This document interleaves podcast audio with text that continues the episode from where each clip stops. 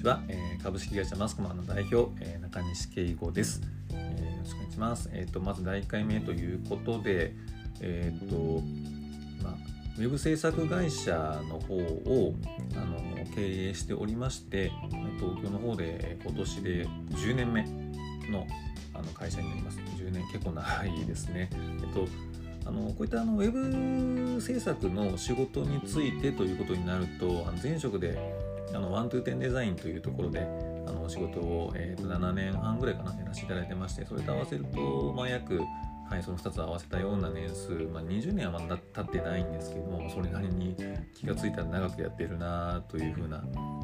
自分でも驚いてる感じになります。はい、あのもともとはあの、えーと、関西の方で、えー、グラフィックデザイン、まあ、DTP デザイナーですねをやってたりとかあのしてたんですけれどもそういったあのデジタルのそういった業界の方に34歳という結構な年齢で飛び込みまして、えー、でその時からあの今現在に至るまでずっとそのデジタルクリエイティブの世界でお仕事をさせていただいております。で、えっと、自己紹介のあのとこでも自己紹介じゃないごめんあれだ。あのイントロのあの音源のとこでもあの言ったんですけどもでも実際こうやってあの皆さんスマートフォンとかでいろいろあの普段アプリだったりとかそういったあの、まあ、もちろん YouTube の動画とかいろいろあのも含めてねいろいろご覧になったり聞かれたりする最近あのそれこそあれですよねこうやってポッドキャストなんかもすごく人気であのあるんですけどもそういったあのコンテンツに触れられてはいるんだけど実際じゃあそれをどういう人たちがあのどういうふうにしてあの作ってるのかとか例えばじゃあそういう仕事ってじゃあどういうふうにしてあのついて誰がやってるのみたいなこととかあまり意外と知られてないと思うんですよね。あのまあ、なんかあの一番身近なデジタルクリエイターというか皆さんよくご存知なのは、まあ、YouTuber に今はなるのかな TikTok なんかでもね TikToker なんてったりしますけども、まあ、最近はそういったあのアプリとかそう参加もねできるしやすいようなものがだいぶ増えてきてあのそういったコンテンツを作るっていうこともあの身近になってきたんですけれども。あの僕たちが作っているのはあのそういったあのアプリを介してものを作るというよりは実際に、えー、っとあのプログラミングを自分たちで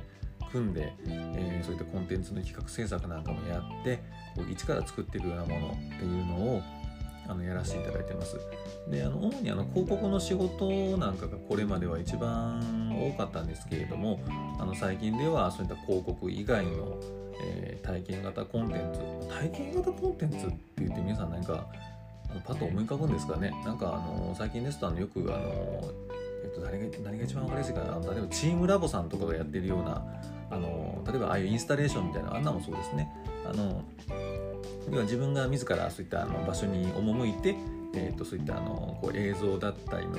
映像だったりそういったあのものを体験自らの中に飛び込んで体験していくようなものああいったものもあの、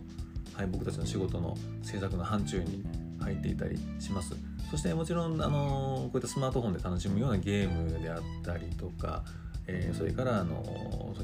あとなんだろうなデジタルクリエイまあ、全部ですね。あのプログラミングで解決できるもの全部っていうような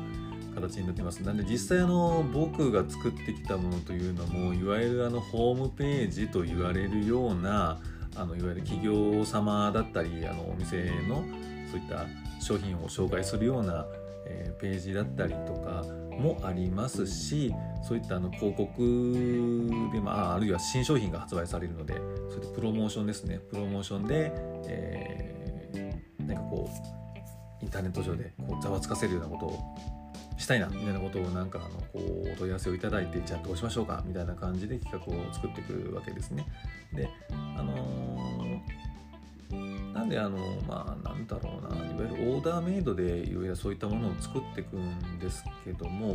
あのなかなかあのそういったものをあのなんだろうな作ってる人たちがいるっていうものがあのなかなかこれ伝わってないんじゃないかなっていうところもあってあの人が作ってるんだよっていうところであの声がお届けできたらなということでポッドキャストを始めて見ました。もともとラジオが好きだったりもするのであのこうラジオといいますかねこういう声のメディアっていうのをやってみたいなっていうとこもあったりした時にあのこういうあのやれる方法あるよっていうことであの友人が勧めてくれましてじゃあ一回やってみようかなということでやってみている感じです。あの取り留めない感じなって 大丈夫ですかね？こういったあのあのお付き合いいただければと思います。で、えっと、この仕事始めたきっかけっていうのが、まあ、34歳であの、えー、当時は京都のあの五条通り沿いになりましたあのワントゥーテンデザイン今ちょっと名前がねあのワントゥーテンっていうのに変わっちゃったんですけどもあのワントゥーテンデザインっていうところにあの入るご縁がありましてそこであのお仕事を始めたのがきっかけになってます。でその時に作ったのもいわゆるあのホームページではなくてまず広告関連ではあったんですけどきなりこうゲームですねあの業界未経験で、えーと、まず飛び込みに入っていきなりこうやったこともないのにゲームを作るっていうあのすごいあの業界デビューを果たしたんですけどもまもちろんそれまであのゲームはねあの1プレイヤーとしてやることはあったんですけども、まあ、当然作ったことなんてのはないわけですよ。あります？ゲーム作ったこと。普通ないですよね。あのまあねあのゲーム、まあ、ゲームをその作ったことはなかったんですけど、まあ、その作らなきゃいけないっていうような入社していきなりねそういう課題があったんであのあじゃあはいということであの作ったんですけどもああでもないこうでもないとあの工夫をしてあの当時話題あのいろいろあのミクシーとか懐かしいですねミクシーね。ミクシー懐かしいですね。あのミクシーとかでもあのなんだっけサンシャイン牧場とかうわ懐かしい。そういうのがあのあったと思うんですけどあれもあの畑育てるみたいなゲームがあったと思うんですけど、まああいう感じの育成ゲーム牛を育てるっていうねあの何言ってんだって感じなんですけどそういうのがあったんですよお題が。あの牛を育てるゲーム作ってくれみたいな話がありましてですね。でじゃあじゃあ牛を育てるゲームってどんなんなんですかって感じなんですけどそれはあの考えてほしいということではいということであの作ったのがあの業界の初陣っていうなかなか変わった経歴の持ち主と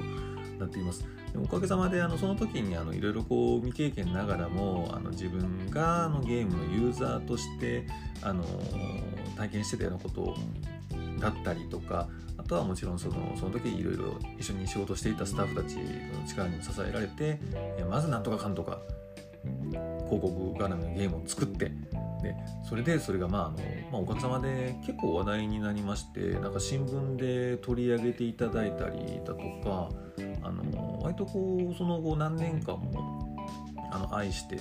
いただけるようなあのゲームコンテンツをいきなり初陣で作ることができましてでその時にああこういったあのあのコンテンツインタラクティブコンテンツを作るのってすごく面白いなというふうな、えー、体験を得られましてでそれ以来まああのこう面白くてあのこの仕事を、まあね、結果的に、まあ、こんな長い間やることになっているような感じとなってます。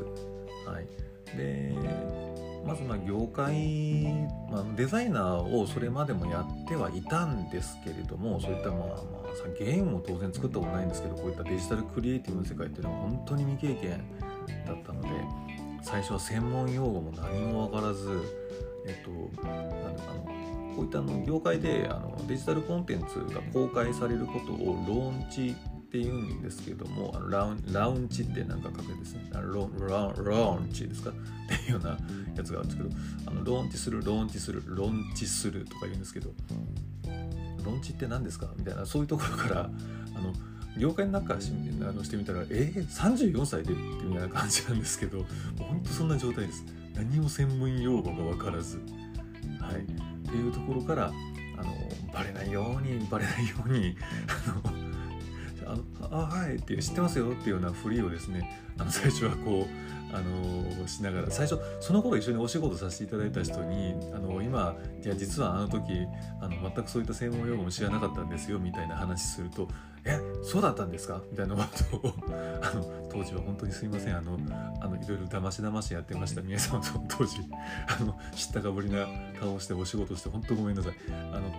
ただですねあのプロとしてねお任せいただいてるんで何も知らないやつ来たと思われたらそれはさすがにあのお客さんも不安に思うだろうと思ってもちろんなんかねあのできないことをできるって言っちゃったりとかあの知ったかぶりでも言っちゃったらよくないのでもちろんそのねあの確実に毎回調べて言うんですけれどもあのミーティング中とかにですねなんか分かんないことがあったら例えばまあ技術的にねこんなんできますか？みたいなこと聞かれた時にああそれ多分はいあ多分できると思う。んですああちょっとすいませんちょっとあの一緒にちょっとお手洗い変えていいですか？みたいな感じであのですねあのトイレに行きましてあの個室の中であのトイレに行ってるふうにからこうバーッとこうあのプログラマーに電話しましてですねあのすいません今あのお客さんとこ来てるんですけどこういうことできるかって言われてるんですけどできますか？みたいな感じでこうあのトイレの中でねあの質問しましてで「はいあはいはいあそれはできる。あでもこっちはあできない。あ分かりました」って感じでこうでまたしれっとミーティングの場に戻って「ああすいませんあの中座してしまって申し訳ございませんあのさっきの件なんですけど行きますね」みたいな感じのことをあのやりながらあのなんとかかんとかあのやっていたというようなことがあります。まあ、今はねあのおかげさまでだいぶ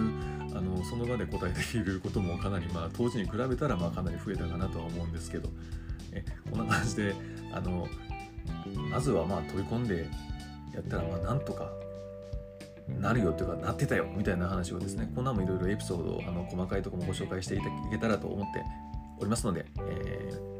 ー、今回はここまで皆さんよろしくお願いします。